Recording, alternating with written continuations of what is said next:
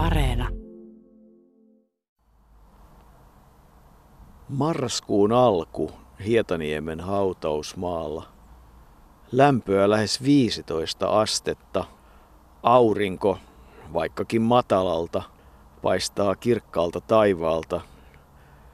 On hyvin rauhallinen päivä ja ennen kaikkea hyvin lämmin. Edessä on hauta osoitteessa kortteli 13, linja 11 ja hauta 221. Toisella puolella Kuusla ja sitä vastapäätä hauta, jonne on haudattu Juha Harri Vainio yhdessä äitinsä ja isänsä kanssa. Taiteilijasta on kysymys.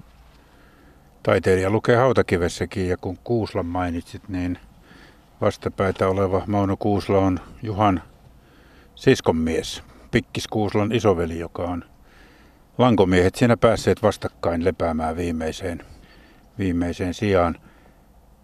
Kun puhuit tästä syksyisestä kelistä, niin tämähän on melkein kuin kesällä. Onhan tietysti vähän tuommoinen kosteampi ja vähän viileämpi. Ja linnunlaulua ei kuulu samalla tavalla, eikä noita raktoreitakaan taida tähän lähetykseen tulla, mutta komea on kyllä keli ja erinomainen päivä muistella Juha Junnu Vainiota, joka yhä soi suomalaisissa radioissa ja aika monissa suomalaisissa sydämissä. Hän oli lauluntekijä vailla vertaa, mukavat, helpot melodiat ja sitten aivan loistavat sanoitukset, ne tarttuvat ja säilyvät. Ja jokainen, mä luulen, jokainen ikä jossain vaiheessa elinkaartaan niin joutuu tai saa Junnun lauluihin tutustua ja huomata se, miten hienoja aiheita hän onnistui elämästä löytämään, vaikka suhteellisen nuorena tältä joutuikin poistumaan. Niin, ei sitä ikää ehtinyt kertyä kuin 52 vuotta, kun sydänkohtaus vei Sveitsissä Grionissa 29. lokakuuta vuonna 90, siis kohtuullisen tarkkaan 25 vuotta sitten ja Viimeisiä sanoja taisivat olla, että ei saa hermostua, mutta kyllähän toinen puoliso Pirkko, omaa sukua Heikkala, varmasti hermostui eikä syyttä, koska se oli sitten menoa ja Vivissä hänet siunattiin ja sitten täällä Hietaniemessä oli muistotilaisuus ja tuohon hänet sitten on haudattu. Juha Harri Vainio, joka siis syntyi 10. päivä toukokuuta 1938 Kotkassa ja vanhemmat kuljetuspäällikkö, upseeri, urheilumies, kapteeni, sotasankari Tauno, joka menehtyi 86 ja äiti Kaarina omaa sukua mietti, niin oikein nauratti, että Veikko Lavi oli ollut hänestä kiinnostunut, kun kyseessä kuitenkin monien sanojen mukaan oli Kotkan kaunein nainen. Tauno hänet kuitenkin vie ja sitten 38 perheeseen syntyi esikoinen Juha, myöhemmin sitten sisko Maria ja pienempi veli Markku, joka, jonka kanssa myös Juhaa muisteltiin. 245 levytystä vuosina 63-91 ja joku on laskenut tarkkaan, kun aina luotettava lähde kertoo, että 2433 laulun tekstiä. Toivottavasti eilen ei ole löytynyt yhtä lisää. Voi hyvin löytyäkin, eikä väliä valtava määrä joka tapauksessa. Ja Juhahan tavallaan korvasi Repe Helismaan Toivo Kärjelle siinä vaiheessa, kun Toivo Kärki joutui Repestä luopumaan, eli Repe joutui luopumaan elämästä hänkin suhteellisen nuorena. Mutta kun puhuttiin tuosta sydämestä ja siitä, että sydän lakkasi sitten sykkimästä Juhalla, niin kyllä sydän oli alusta lähtien hänen elämäänsä säätelevä asia. Hän syntyi nimittäin sydän sairaana, näin voidaan sanoa. Kansainomaisesti hän oli niin sanottu sininen lapsi – Synnynnäinen sydänvika oli reikä sydämessä, joka ei mennytkään sitten umpeen niin kuin normaalisti ja laskimoveri ei virrannut keuhkoihin sillä tavalla kuin olisi pitänyt. Ja Juha oli vain 11-vuotias, kun hän Kotkasta tuli Helsinkiin salussairaalaan leikattavaksi Arvo Ylpön ryhmä. Siellä, siellä oli sitten poikaa hoitamassa ja ilmeisesti Kekkosen henkilääkäri Halonen oli se lääkäri, joka, joka Juhan sitten leikkasi. Juhan elämänkertateoksessa on erilaisiakin versioita, että hän olisi ollut kirurgisessa sairaalassa, mutta kyllä Juhan veljen Markun mukaan Salussairaalasta oli kysymys ja Ja tuossa sairaalassa poika oli toista kuukautta. Ja kun siihen aikaan ei paljon tuota puhelimia ollut, ehkä lankapuhelimia varmasti, mutta ei ainakaan kännyköitä, niin kirjeet olivat sitten sellaisia, missä yhteyttä pidettiin. Ja, ja tuota, noita kirjeitä on tietysti säilynyt. Voisi, voisi olla jouko paikallaan, että lukisimme jonkun niistä, mitä Juha, 11-vuotias Juha Vainio isälleen tai mummille kirjoitti sieltä sairaalasta.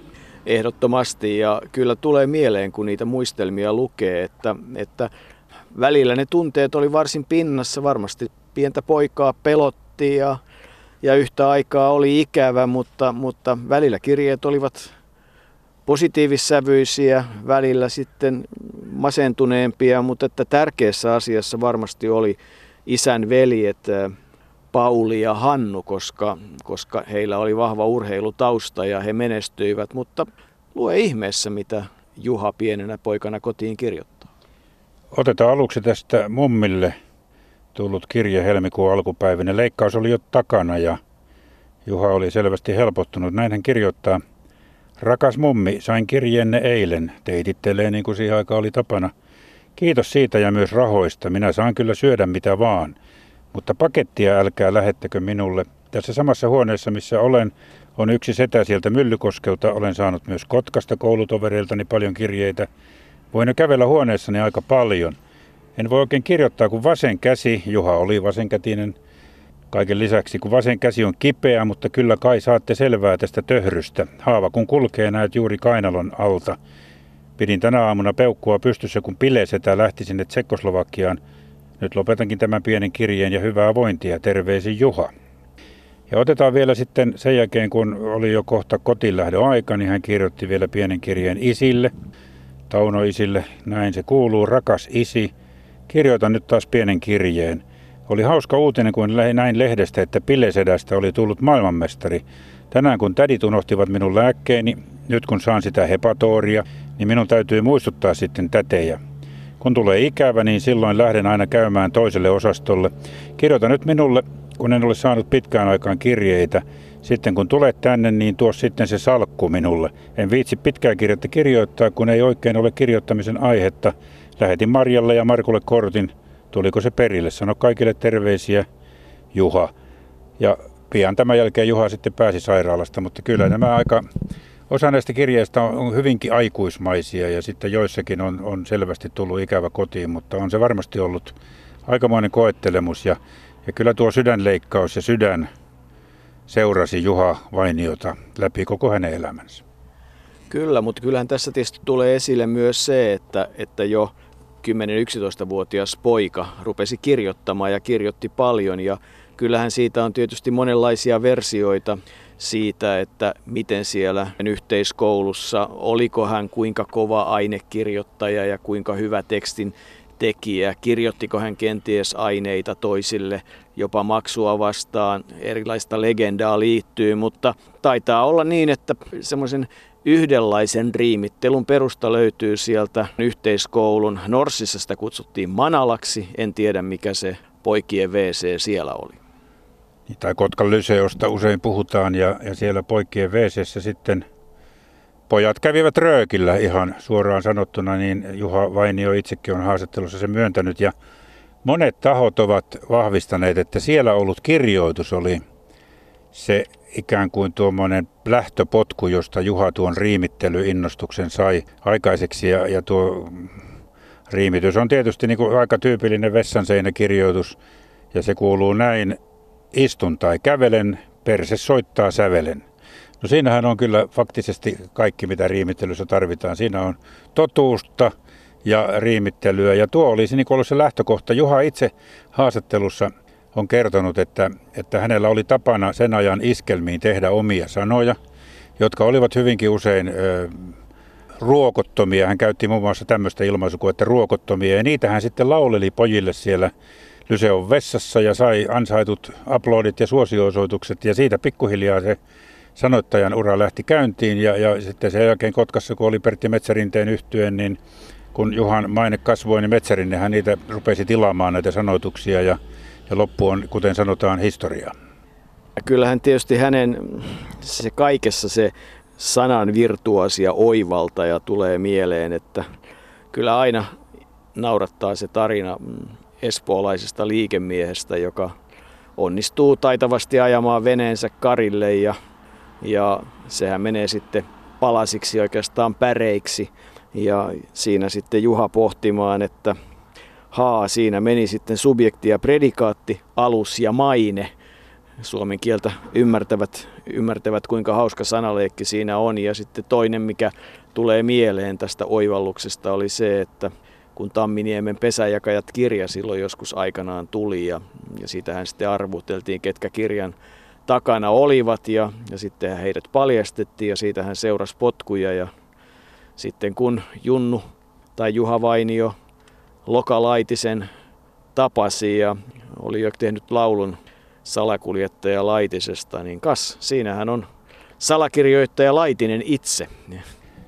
Niin, kyllä Juha Vainio oli ennen kaikkea sanoittaja, vaikka myöhempinä vuosina sitten saatua Jaakko Salolta vähän opastusta, niin ryhtyi myös säveltämään omia sanoituksiaan ja, ja sieltä, siltä ajalta sitten ovat myös kauneimmat laulut ehkä. Osin myös siltä ajalta, jolloin hän oli lopettanut erittäin vaikeaksikin muodostuneen alkoholin käytön. Mä olen pohtinut, tai pohtinut on ehkä liian juhlava sana, mutta miettinyt sitä, että mikä, mikä tämmöinen Juha Vainion rooli tässä elämässä oikein on ollut. Ja on tullut siihen tulokseen, että jos palattaisiin jonne historiaan, esimerkiksi jonnekin Ranskan Ludwigien hoveihin, niin Juha Vainion tyyppisellä ihmisellä olisi siellä kaksikin roolia. Hän olisi ensinnäkin tuommoinen trubaduuri, joka laulaisi kaihomielisiä lauloja kuninkaalle menetetystä nuoruudesta, kuluneesta ajasta ja saisi, saisi kuninkaan liikuttumaan sitä kautta, kuten hän on saanut nykypäivänä meidät liikuttumaan, kun noita lauluja kuuntelee. Ja toinen, toisaalta hän sitten oli myös hovinarri. Hän teki huumorin varjolla sellaisia laulusanoituksia, jotka eivät olleet liian loukkaavia, mutta joissa oli kuitenkin taustalla jonkunnäköistä ohjetta. Ne eivät ole ivallisia, pilkallisia lauluja sillä tavalla, että, että esimerkiksi Ranskan hovissa olisi saattanut hyvinkin äkkiä uhata pienempään selliin muuttaminen tai jopa kiljotiini, mutta hän osasi taitavasti sitten kuitenkin tietyllä tavalla arvostella ja, ja ottaa kantaa yhteiskuntaa näillä sanotuksillaan. Mutta ne olivat aina huumoripitoisia, kuten Peter von Bach aikanaan sanoi. Hän oli ensimmäinen tämmöinen huumorimuusikko Suomessa jo ennen Irviniä. Tietysti se perheen tausta, siis Porvaris koti, vaikutti siihen, että, että hänellä oli kyky tehdä tekstejä sillä lailla, että hän vaikka käsitteli yhteiskunnallisiakin asioita ja muuta, mutta ei ollut sillä lailla samalla tavalla repivä kuin esimerkiksi mitä tekstejä Veksi Salmi, pitkäaikainen yhteistyökumppani Juha Vainiolle, niin teki sitten Irvinille, että, että ihan niin suoraan asioihin ei menty. Kyllähän ne Juhan parikymmentä ensimmäistä vuotta Kotkassa ovat olleet aika vauhdikasta aikaa. Se lättäbaarin toiminta ja se soitin, jonka hän oli itselleen rakentanut, ne sanoitukset ja, ja kaikki se, mitä äidin serkku Olli Miettinen oli toiminut innoittajana. Kotkan musiikkielämä oli aika lailla mielenkiintoinen ja, ja keisarikunta elokuvan nähneet tunnistavat hyvin sen, mitä Fenniä ravintolassa tapahtui, ne keisarilliset menot työtä työttömille ja viinaa miettiselle ja kaikki mitä siihen liittyi.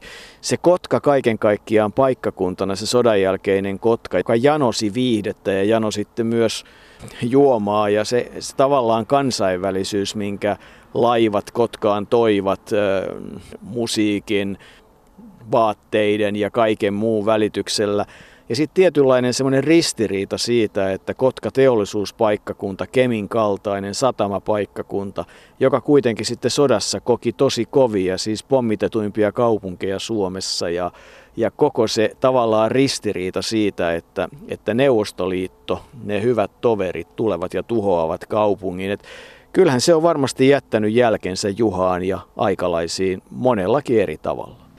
Niin, teininä hän oli kyllä aika kapinallinen, nuori kapinallinen, tuskin kuitenkaan otti mallia James Deanista, mutta sitä aikaahan se oli myös maailmassa, jossa, jossa kapinoitiin olemassa olevia arvoja vastaan. Ja Juha, Juha monella tavalla oli tuommoinen kapinallinen. Koulunkäynti oli hänelle vaikeaa. Hän saattoi olla kolmekin viikkoa pois koulusta. Ja, ja lopultahan siinä kävi niin, että hän jäi kolmannen kerran luokalleen ja sitten tuli siirto tuonne Inkerosten yhteiskouluun, josta hän sitten vai vihkaa kirjoitti lopulta ylioppilaaksi. Kysymys ei ollut siitä, etteikö hänen ällinsä ja, ja, ja, ja kykynsä ja lahjansa olivat, olisivat riittäneet opiskeluun, mutta se kapinointi ja se, se ehkä vähän jollain tavalla vaikea olokin silloin niin johti sitten siihen, että se koulunkäynti tuntui semmoiselta pakonomaiselta ja hän joutui, hän joutui tuota sen käymään niin kuin raskaamman kautta tietyllä tavalla toisella paikkakunnalla sitten, mutta valmistui kuitenkin, kirjoitti ylioppilaaksi ja, ja sitten myöhemmin myös luki, luki ja hoiti itsensä kansakouluopettajaksi, joten kyllä hänellä potentiaalia oli monen asiaan, mutta se sanoitus ja, ja, ja se muusikko, iskelmä ja, ja nämä hyvät ystävät Metsärinteen orkesterista, Reijo Tani, Heikki Kauppinen ja kaikki kotkalaiset muutkin, ne, ne olivat niin vaikutusvaltaisia hänen elämäänsä, että ura väkisinkin kääntyi sinne musiikin ja sanotuksen puolelle. Niin, kyllä se merkittävä muutos elämässä taisi olla, kun ystävätär Taina Kaukonen puoliso siis myöhemmin huomasi olevansa raskaana olympia vuonna 1960, jolloin Ilkka sitten syntyi, eikä uimari Taina päässyt koskaan Rooman olympiakisoihin. Aika nopeasti tuli sitten Sami, vuonna 63 jo Kalle ja 67 Katri Sami jo vuonna 61, eli aikamoinen elämänmuutos 22-vuotiaalle Juha Vainiolle ja niinpä hän sitten oli sen opettajakorkeakoulusta valmistumisen jälkeen vuonna 62 puolisentoista vuotta opettajana. Sitten kävi armeijan, teki siellä muun muassa marssilaulun ja, ja pääsi sillä lailla itse asiassa niin kuin ikään kuin siihen musiikkiin kiinni.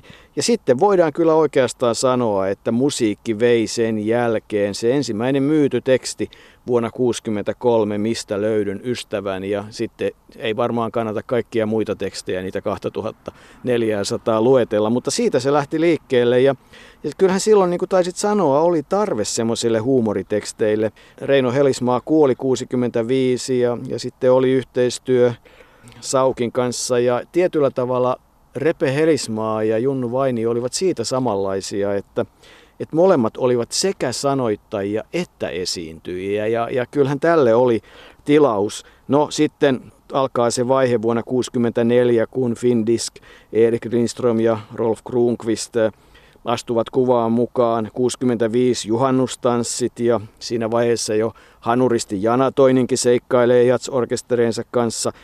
Et, että tota, ja siitä se lähtee sitten voimakkaammin ja voimakkaammin eteenpäin ja myös alkoholin käyttö lisääntyy sopivassa sarjassa.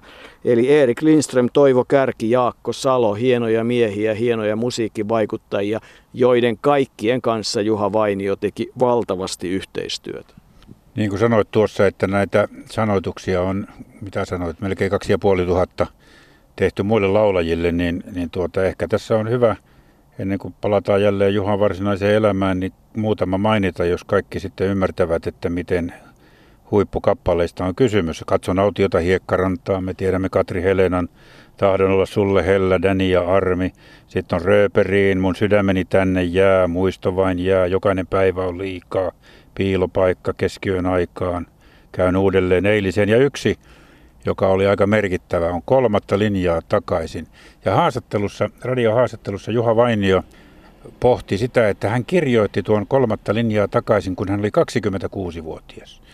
Ja hän mietti siinä, että olen nyt 46-vuotias, nythän minun pitäisi tuollainen laulu kirjoittaa, kun elämä on todella ja nuoruus on jäänyt jo taakse, mutta ilmeisesti hänellä jo 26-vuotiaana oli kaipaus siihen menneeseen, koko ajan kaipaus siihen menneeseen ja ilmeisesti lapsuuteen, jonkalaista oikeanlaista lapsuutta hän ei ehkä kokenut eläneensä monienkin vaikeuksien, sydänsairauden ja kaikkien takia, niin, niin tuota, se on kyllä merkille pantavaa, koska juuri nämä tämmöiset kaihomieliset ja, ja, ja nuoruuden, taakse jäänyttä nuoruutta pohtivat sanoitukset, ne olivat yksi erittäin tärkeä osa Juha Vainiota.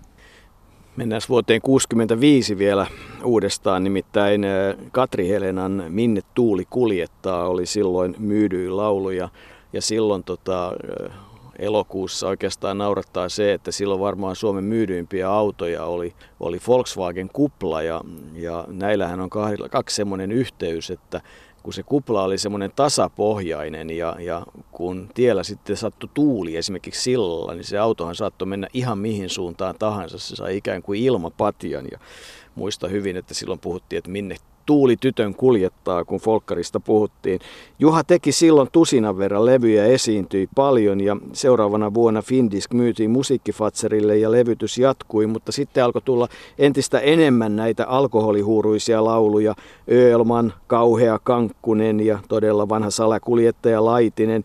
Ja sitten esimerkiksi Reijo Tanin seuramatkat, siitä tuli iso menestys ja siinä vaiheessa sitten Kalevi Keihänen ja kumppanit hänkin, josta olemme sarjaan tehneet, astui kuvaan sillä lailla mukaan, että Keikänen taisi ensi olla aika raivoissaan siitä, että, että hänen matkatoimistoa ikään kuin tällaiseksi, kunnes Juha sanoi, että pahus vieköön, että sehän on loistava mainos, että lähetä vaan matkoja tänne palkinnoksi. Ja heistä tuli sitten lämpimät ystävät ja kyllähän Juha taisi olla aika usein Kalevi Keihäsen matkoilla. Ja vuonna 1966 hänestä tuli sitten kuukausipalkkainen sanoittaja, sai sen Reino Helismaan paikan ja, ja sitten tietysti se toinen pari, joka silloin teki paljon yhteistyötä, Irvin ja Veksi. Ja oikeastaan silloin syntyi myös tämä Fredin kolmatta linjaa, joka on kyllä oiva osoitus, ei niinkään käännöstekstistä eikä suomennuksesta, mutta oivallisesti tehdyistä suomalaisista sanoista. Et, et kyllähän se,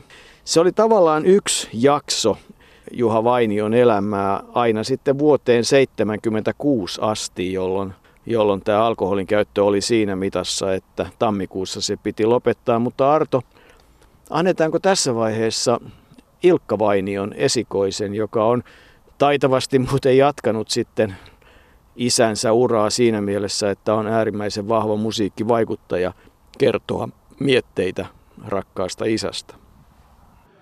Isästä Juha Vainiosta, rakkaasta isästä, hän olisi vaikka kuinka monta tuhatta tarinaa ja hänen kaikki on totta ja, ja kaikilla on Juhasta tarinoita, että hän on ikuisesti meille elävä ja joka eli täyttää elämää.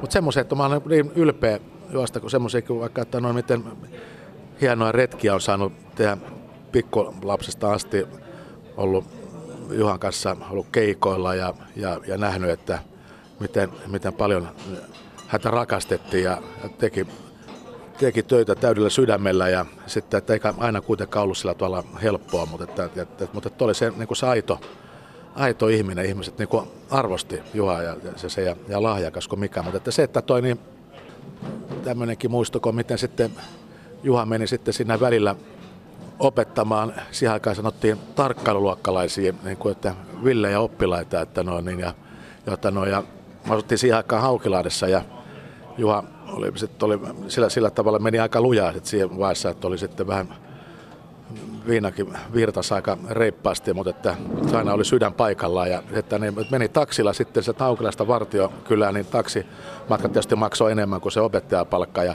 mutta oppilaat, mä oon tavannut myöhemmin, että ne saattoi oli paras maikka, mitä on koskaan ollut, että, no, niin, että ja ne ovat pärjää, pärjäävät nykyään kaikki, kaikki hyviä ja mutta se tuli, tuli semmoinen kaveri, sitten taas semmoinen opettaja, joka heitä niin ymmärsi. Niin, mutta se, että niin, ensi, ensi työksä Juha poltti päiväkirjan ja sitten alettiin enemmän niin kuin urheilemaan ja tehtiin ja sitten oppilaat tuli meillä, meillä kanssa paljon ja siis se oli semmoista tosi, että semmoinen näin, että, että Juha niin kuin välitti, välitti niin kuin, että se oli semmoista niin kuin erikoisopetusta ja oppilaalla oli hauskaa ja sitten tietysti myöhemmin sitten tuli kohu, kohjuttu myöhemmin kuva sitten, missä oppilaat oli sitten Juhan kanssa ikään kuin opetuslapset ja päällikkö oli sitten retkellä, niin, niin kuva hymyilyinen etusivulla, missä Juha, Juha koskenkorvaa ja, ja aurinko hohkaa pulloa ja oppilaat katsovat kirkkaat silmin ympärillä hymyille opettajansa, mutta siitä tuli sitten niin kova kohu silloin siihen aikaan, että Juha saa siitä opettajatyöstä potkut, mikä tavallaan sitten taas oli tietysti taas, siinä taas iloinen asia, että Juha alkoi taas, niin taas sanottamaan ja tekemään sitten meille koko kansalle niin kuin hienoja lauluja, mutta nämä kaikki on kuulunut aina niin kuin Juhan semmoisen uskomattomiin hienoihin elämätarinoihin ja muuta, että, ja, että, niin kuin, että mutta missään vaiheessa Juha sillä semmoista huumorielämäntahtoa koskaan niin kuin menettänyt, vaikka joskus oli niin kuin todella tiukkaa. Ja, ja meilläkin oli semmoinen erikoista, että lapsuus joskus meni, sitten kun olisi meni lujaa, niin oli välillä oli, mentiin taksilla kouluun ja joskus ei ollut sähköä, mutta, että, niin, että, mutta sitten, että se kun, niin kun sitten taas kun Juha raitistui, niin, niin oli sitten se semmoinen taas niin kuin todella semmoinen uusi tuleminen ja sitten vielä kun Jaakko Salo alkoi häntä kannustamaan myös säveltäjänä, niin sitten syntyi niitä hienoja myös Juhan sävellyksiä, totta kai tekstejä oli tehty, hän oli tehnyt siihen vaiheessa tuhansia. Sitten vuonna 1990, kun saapui suruutinen, Pirkko soitti Sveitsistä Juhan vaimoja. Soitti, että Juha on saanut sydänkohtauksen ja taivaassa. Ja me lennettiin sitten Sveitsiin sitten Juhan äiti ja veli Markku ja ketä me siinä oli, että muutama kiireesti sen lennettiin Sveitsiin. Ja Juhan työpöydällä oli jäänyt kertosää, jossa luki, ei toivetta mulla sen kummempaa, kunhan terveenä kuolla saisi. Ja tyttö kaunis, tulipuna ruusun, mun haudalle istuttaisi, niin otin sen tekstin ja Pirkko antoi sen mulle ja lähetin sitten sen, soitin Juiselle, että haluatko jatkaa tästä, niin Juhan, Juhan viimeistä tekstiä, niin Juise oli hyvin otettu siitä, että, että hän saa kanssa ystävänsä ja mestarin Juhan tekstiä. Tänne tehdä loppuun se ja sitten että noin, niin Veikko Samulisen sävelsi ja Kari Tapio sen esitti ja siitä ikään kuin tuli kolmen hienon taiteilijan, eli Juhan ja Juisen ja Kari Tapion yhteinen, että kolme mestari oli saman laulun ääressä, että se oli mulle tärkeää, mutta että, että Juha jätti niin, niin hienot muistot ja, ja vaan meni 52-vuotiaana taivaaseen, niin, mutta silti niin kuin tuntuu, että ne koko ajan tuossa elää, elää rinnalla. No meillä oli todella värikäs nuoruus, oli, oli niin kuin taiteilijaperhe, taiteilijaelämää, että siellä oli meidän siellä Haukilahdessa sitten, Espoon Haukilahdessa, niin isossa rivitalossa, niin, niin oli, oli sitten niin kuin kaikkia taiteilijoita, tähtiä, koivistolaiset Karula ja Vesamatti Loiri ja Eino Grönit ja Danit ja kaikki ne siellä. Ja, ja, ja niin kuin, että siellä tehtiin töitä ja Juha oli, niin kuin koko ajan oli kirjoittaja ja oli haluttu ja siellä oli porukka, porukka halusi juolta tekstiä ja lauluja ja sillä tavalla. Että, ja sitä syntyi ja, ja sitten, että se, kun mä ajattelin, että miten kauan ikään kuin, että kestää ja oli kirjailu, että Kunnar Matsu, joka oli myös hyvä urheilija. Kunnar Matsu heitti kiekkoa 50 metriä, Juha arvosti Gunia. Gunilla oli monta kertaa, että oli kirjoituskone, kirjoituskone mukana, mutta myös kiekko. Ja sitä lähti joskus yöllä heittelemään, että Guni halusi näyttää siinä Haukalan pihalla paljon, että no kiekko lähtee, mutta oli siinä teräste, terästeitä mukana. Ja tuolla vaan tuosta, niin kuin, että Juhalla oli tuo urheilu oli todella tärkeä asia, että niin, niin, niin kuin me, meilläkin, että, no, että Juha oli vaan ikään kuin kiinnostunut, että, että, että, että silloin, silloin oli tyytyväinen, että jos mulla oli urheilu kymppi, että, no, että se oli, se oli, silloin oli todellisuus hyvä, jos vaikka muut numerot oli huonoja, sillä ei ollut mitään väliä. Mutta että, niitä on, niin, mutta että, no, niin kuin, että miten että vaikka, että meillä oli semmoista, niin kuin, että kun Juha oli, niin, oli tosi reilu isä ja, me, me, ja, me, me, ja aina sillä tavalla, että me, me, oli yllätyksiä täynnä, että välillä lähti yöllä lähdettiin sitten, niin kuin herättiin, mutta lähdettiin vaikka että no, niin Haukilahen rantaa sitten Sami ja Kallen kanssa, veljesten kanssa, niin, niin tuonne rantaa paistamaan makkaraa. Juhalla oli kato siellä kanssa, että oli saanut sen roskan poltto-oikeus erikseen, että saa polttaa nuotio siellä. Että tämmöisiä erikoislupia, tämä oli aina eri, eri paikoissa ja että, että aina, aina tuli yllätyksiä, mutta sitten, että kaikissa niin kun matkoilla kun oltiin, että oli Las Palmasissa ja ja että no, niin Torremoliinoksessa muistaa kuitenkin kanssa, kun aikoina kun Juha heitti kanssa Manulle Benitsel Cordobaksi, kun muut heitti ruusut, ruusut hänelle, kun hän sai oli tappanut härän, niin Juha heitti sandaalilla, niin sekin, että no, me heitettiin että no, niin, tuolta härkä taisteluareenalta, että no, niin, ulos ja oli Frankon porukka, että meillä oli konipistoilla ja tökittiin meitä pikkulapsiakin siinä. Mutta, että niin, niin, mutta tämmöisiä erikoisia tapahtumia on ollut vaikka, vaikka vaikka kuinka paljon, mutta että aina ollut sillä tavalla ja ne on sellaisia iloisia muistaa. Meillä on sellainen turvallinen ja hyvä nuoruus, missä on tapahtunut paljon. Me oltiin sitten, tietysti lapset oltiin kanssa villejä, mutta niin oli välillä isikin. Näin pohdiskeli Ilkka Vainio. Junnu, Juha Vainiohan esiintyi paljon, kirjoitti paljon ja joi paljon. Ei omaa orkesteria, hän kulki nuotit mukanaan ja levyyhtiö vaihtui muutamaan opteeseen ja niin kuin todettiin, niin juominen silloin 76, jonkun tiedon mukaan jopa kuudes päivä tammikuuta. Raimo Häyrinen on ilmoittanut, että hänen kotonaan se loppui silloin ja sitten alkoi myös autoilu. Juha osti Kotkasta merkittävän kolmilitraisen isomoottorisen auton ja, ja siitä alkoi sitten tämmöinen autoilukausi ja alkoi myös se raitiskausi. se on ollut varmasti aika rajua aikaa perheessä. Juhan käyttäytyminen sen viinan kanssa ei ollut aina parhaasta päästä itse asiassa äärimmäisen huonoa ja, ja talousasiat olivat välillä jamassa, että sähköt oli poikki. Välillä mentiin taksilla kouluun niin kuin lapset sanoivat, että, että, että se on kyllä ollut kaiken kaikkiaan kauheaa aikaa, mutta Yksi semmoinen mielenkiintoinen asia, että Danin ja Armin tahdon olla sulle hellälevyä, jonka mainitsit aikaisemmin, myytiin 30 000 kappaletta. Ja kyllä se varmasti on, jokainen saa olla mitä mieltä tahansa, mutta että onhan se niin kuin Juha Vainion sanotusrepertuarissa erilainen tuotos. Hyvinkin erilainen, mutta tilaustyö tavallaan. Tuossa rupesin miettimään sitä, kun puhuit sitä raitistumisesta, niin – niin semmoinen alkoholin käyttö, jota Juha Vainio pahimmillaan edusti, eli hän saattoi sitten välillä olla jopa Kotkan linja-autoasemalla kerjäämässä markkoja, että pääsee kotiin. Rahaa meni, mutta sitä, sitä tietysti tuli, mutta sitä meni ehkä enemmänkin jossain vaiheessa. Niin, niin sitten kun hän raitistui, niin sitten kuitenkin vasta Tainan kanssa tuli jo tuo avioero. Eli se alkoholin käyttö ei vielä johtanut perhe-elämän rikkoutumiseen, vaikka tuskin se mitään – ruusulla tanssimista siinä pahimpana aikoina olikaan, mutta, mutta kuitenkin se avioero tuli vasta sitten 70-luvun lopussa ja, ja mikä on niin kuin olennaista on se, että silloin raittiina, kun puhutaan, että Juhunnu oli, oli sekä trubaduuri, menneen kuluneen ajan ikävöitsijä ja sen kuvaaja, mutta myös sitten tämmöinen huumoripitoinen lauluntekijä, niin ne parhaat, kaihoisimmat laulut on syntynyt silloin raittiina aikana. Yleensähän sitä käy hyvin toisinpäin. Monet sanovat, että, että enää mä pysty kirjoittamaan mitään muuta kuin täytyy olla vähän vaikutuksen alainen, että, että, että ikään kuin vapautuu. Mutta Juha Vainio toimi juuri toisinpäin.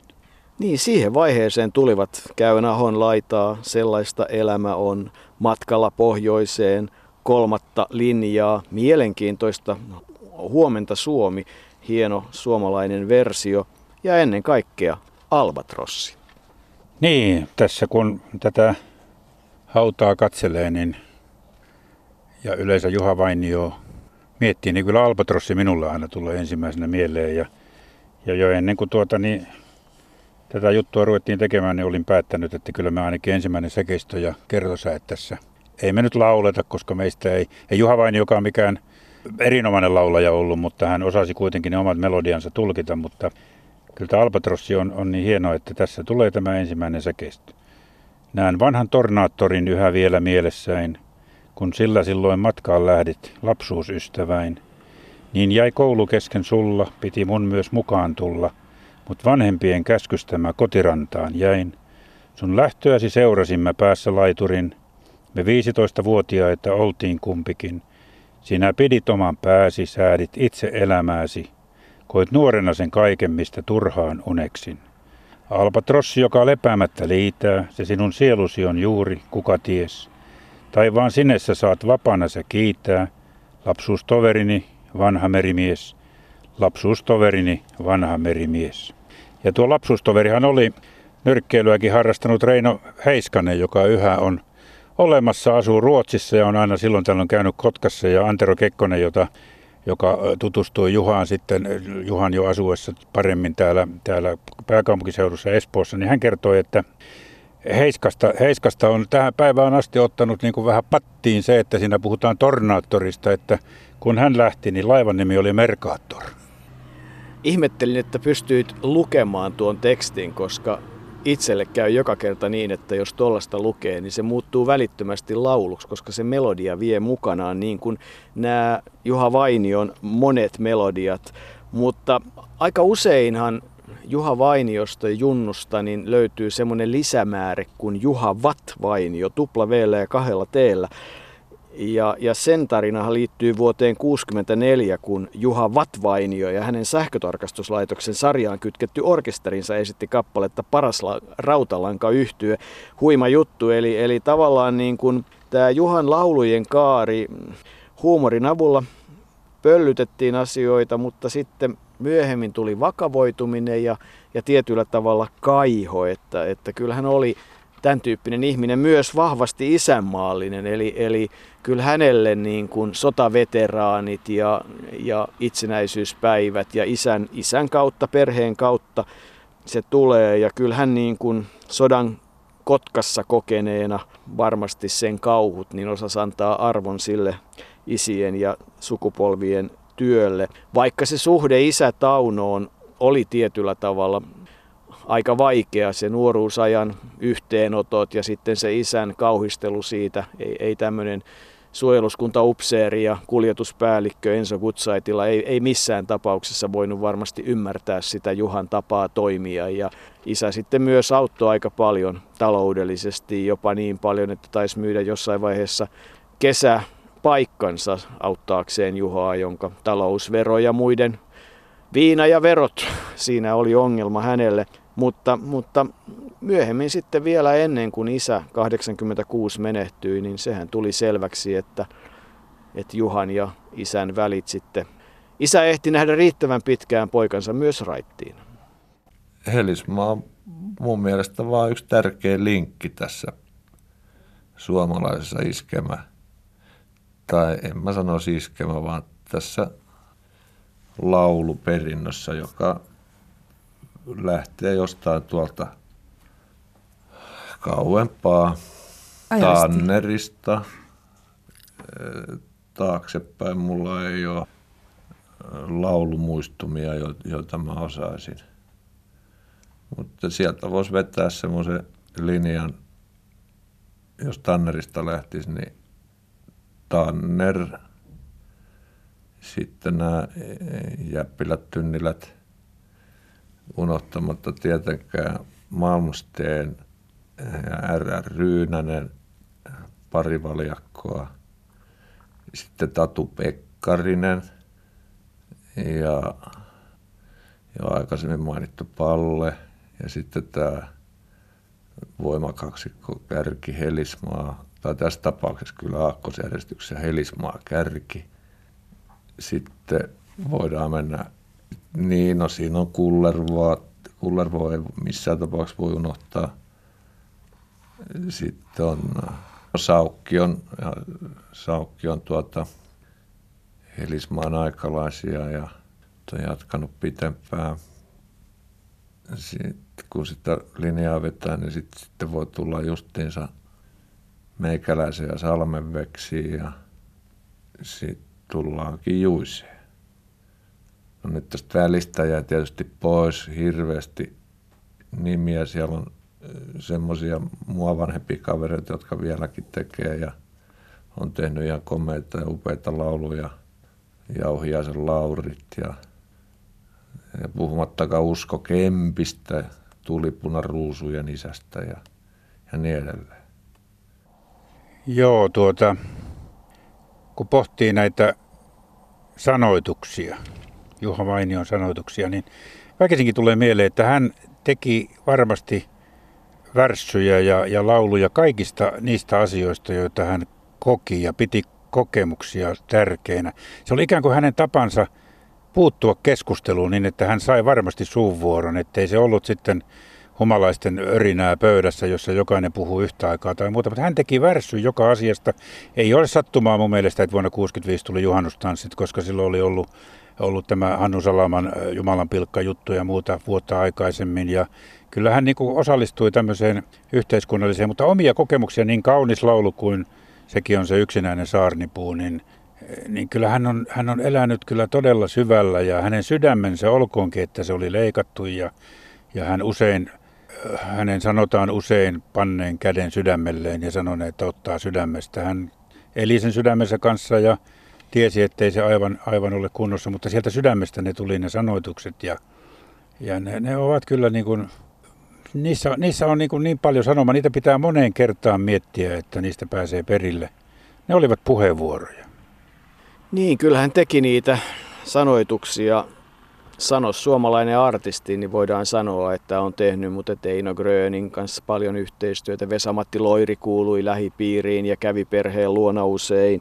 Paula Koivuniemi, Katri Helena, monet, monet, monet muut, mutta kun sanoit, että hänen tekstinsä liittyivät aina sitten tavallaan omiin kokemuksiin, niin hän oli myös taitava mainostekstien nikkari ja varmaan jotain omia kokemuksia on siinä valintatalon kassissa on talous vatupassissa. Eli, eli kyllähän Juha valtavasti teki nimenomaan semmoisia mainostekstejä, jotka sitten jäivät elämään. Ja, ja sitten toinen ääripää oli se, että Irma Revel aikanaan innosti häntä tekstittämään aidan suomen kielellä. Ja, ja niinhän siinä kävi, että Oulussa viikon aikana syntyi sitten aidan suomennos.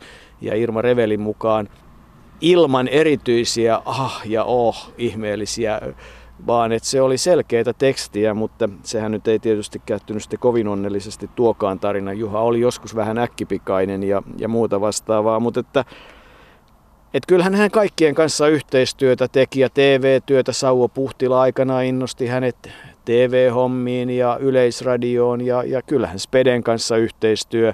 Kyllähän Pertti Metsärinteen bändi oli oikein housebändi sitten siinä kombossa. Hirvi vai ei? Muistan hyvin, oli armeijassa silloin Haminassa, kun Hirvi vai ei traktoria ajoivat Reijotanin johdolla takaa. Juha Vainio, kun sanoit tuossa, että hän teki aidaan sanoitukseni, tuli mieleen se vanha vitsi, että passolaulaja menee yli siitä, mistä aida on matalin, mutta Juhahan ei ollut passolaulaja, vaan, vaan tuollainen tietynlainen kotitekoinen tenori.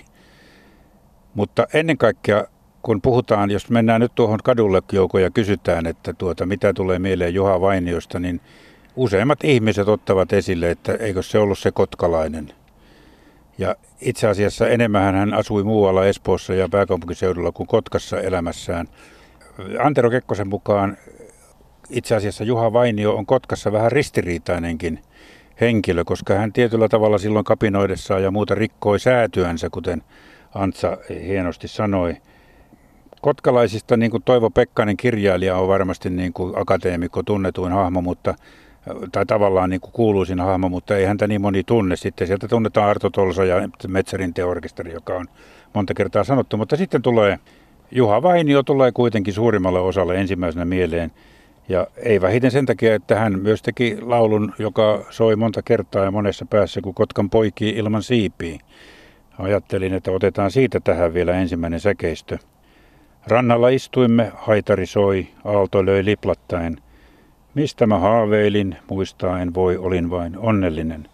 Varmaa on, että mun haaveeni nuo täyttyneet milloinkaan ei, kuinka nyt kaipaankaan ystäväin luo kohtalo kauas kun vei.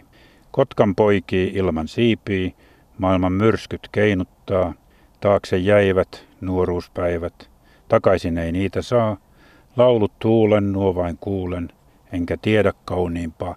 Nämä sanat varmaan ovat osaltaan johtaneet siihen, että, että Kotkaan yhdistetään Kotka yhdistetään Juha, Juha Vainio ja kyllähän Juhallekin Kotka rakas oli, siellä oli se Lehmäsaari ja kaikki muut nämä, josta olit juuri aikeissa kertoa.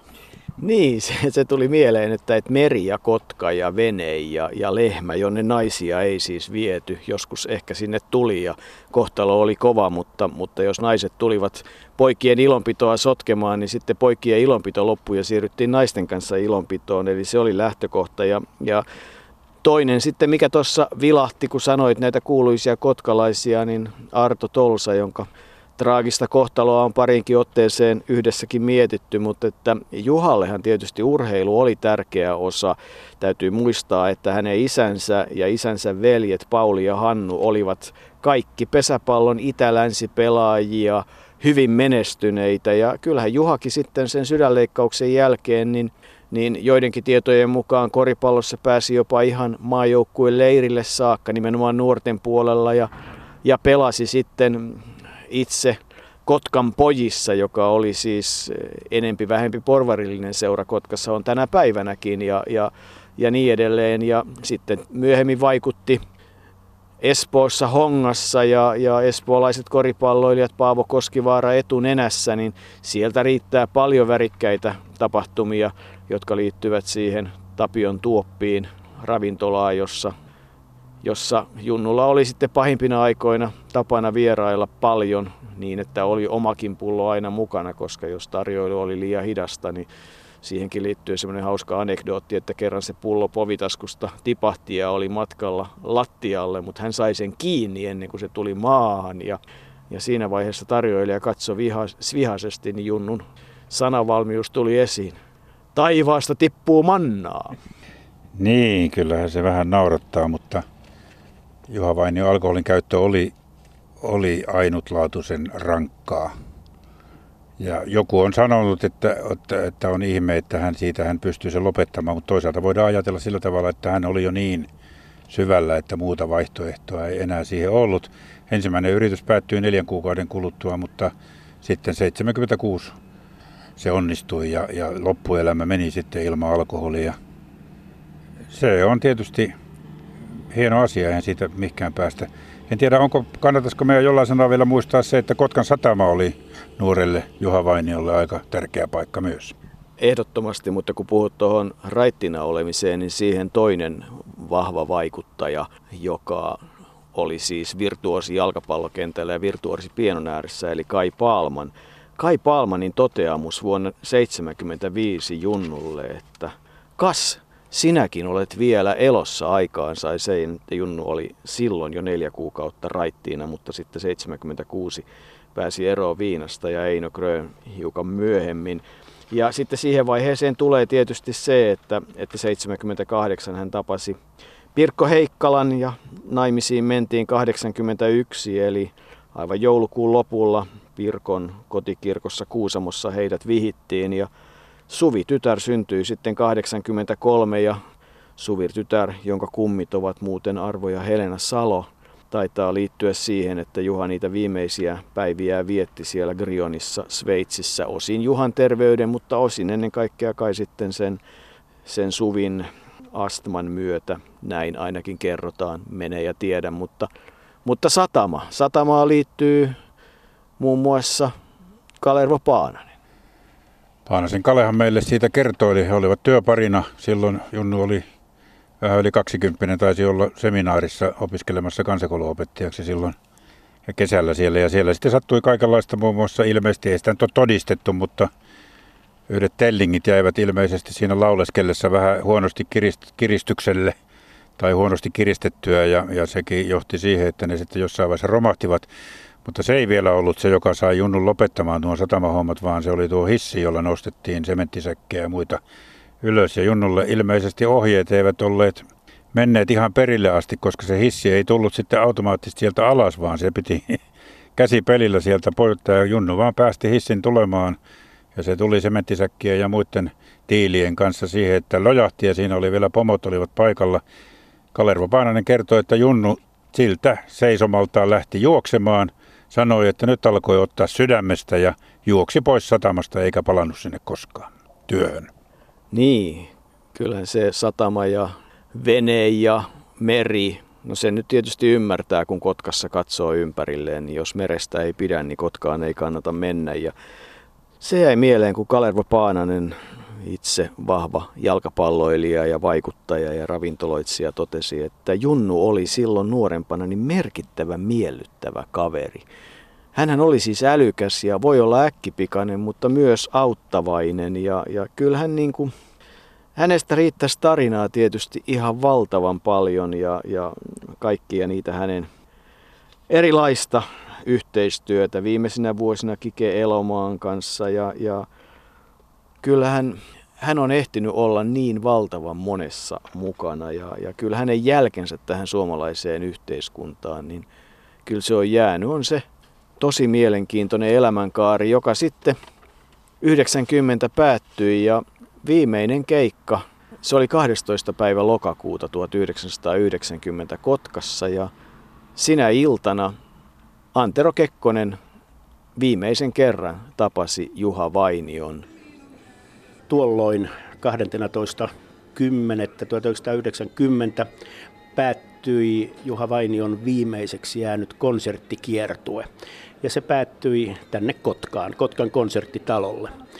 Tämän konsertin jälkeen sitten Juha ja orkesteri, joka oli siis Pertti Metsärinteen orkesteri ja mukana oli myös Juhan hyvin rakas ystävä Reijo Lehtovirta.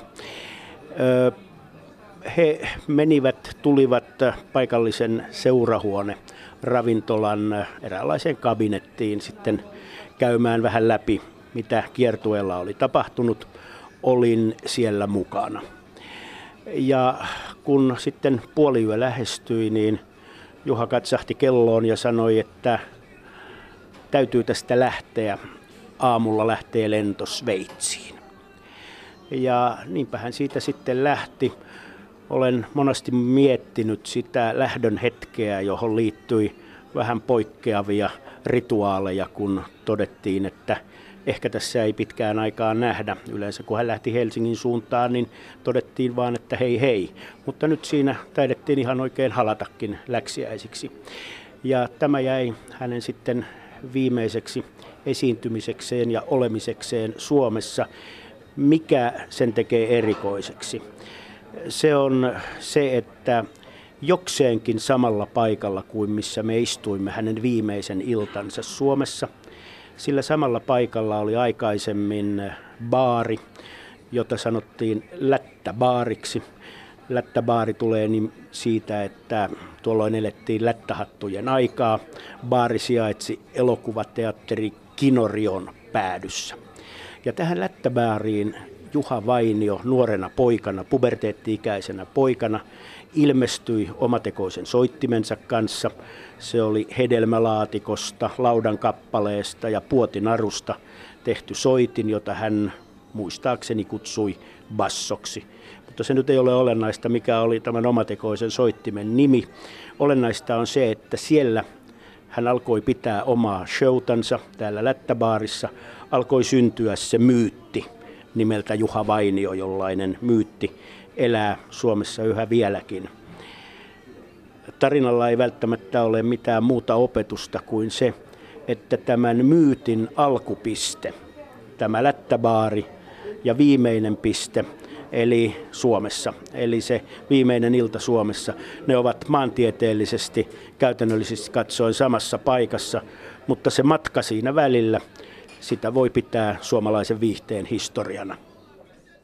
Niin, viimeinen keikka Kotkassa oikeastaan samoilla sijoilla, mistä se koko ura silloin aikanaan oli alkanut. Juha Junnu, Juha Vat, Vainio. Kyllä hän ehti paljon saada aikaa.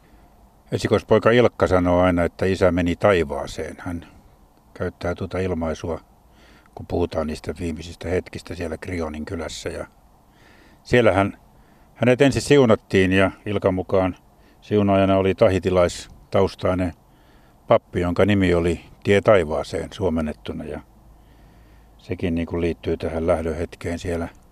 Äiti ja isä oli kuollut neljä vuotta aikaisemmin. Äiti Kaarina ja veli Markku olivat myös paikalla. Juhani Tammi Tamminen oli muutama päivä aikaisemmin ollut vielä Juha Vainion kanssa ja perheen kanssa illallisella ja sitten sai tietää kuitenkin sitten muita, muita teitä, että näin oli käynyt. Sieltä sitten toimitettiin Juhan tuhka. Tuhkaus suoritettiin siellä Krionissa tai tuhka tuotiin tänne Hietaniemeen, jossa se aika pienen kiven alla tuossa äidin ja isän seurana nyt sitten on muistuttamassa trupaduurin ja suuren suomalaisen sanottaja elämästä. Niin, se tuhkaus tehtiin Vivin kaupungissa, jossa muun muassa Charles Chaplin vietti viimeiset vuotensa ja niin sitten Juha haudattiin isänsä viereen. Isänsä, jonka hautajaisiin Juha ehdottomasti halusi, että, että siellä sotilasorkesteri pienikokoinen olisi soittamassa ja se toive toteutui. Ja en voi uskoa tätä, että olemme marraskuussa seisseet Juha Vainion haudalla tunnin ajan. Aurinko paistaa ja lämmittää. Tässä on jotain vähän samanlaista kuin siinä, minkä Jukka Virtanen koki maailman ympäri matkallaan. Olin juuri aikeissa sanoa, että eihän tästä puutu muuta kuin ylitse lentävä albatrossi. Jukka Virtanen oli siellä jossain Tyynemeren saarella silloin kuultuaan Junnun kuolemasta nähnyt, kun yksinäinen albatrossi kohta lenti siitä heidän hänen vaimonsa ylitse ja yhdisti ne tällä tavalla edesmenneeseen ystäväänsä. Albatrossi, joka lepäämättä liittää. Tähän on hyvä päättää vierailu täällä Juha Vainio haudalla ja kauniimmassa säässä marraskuussa ei Suomessa tätä vierailua olisi voinut tehdä.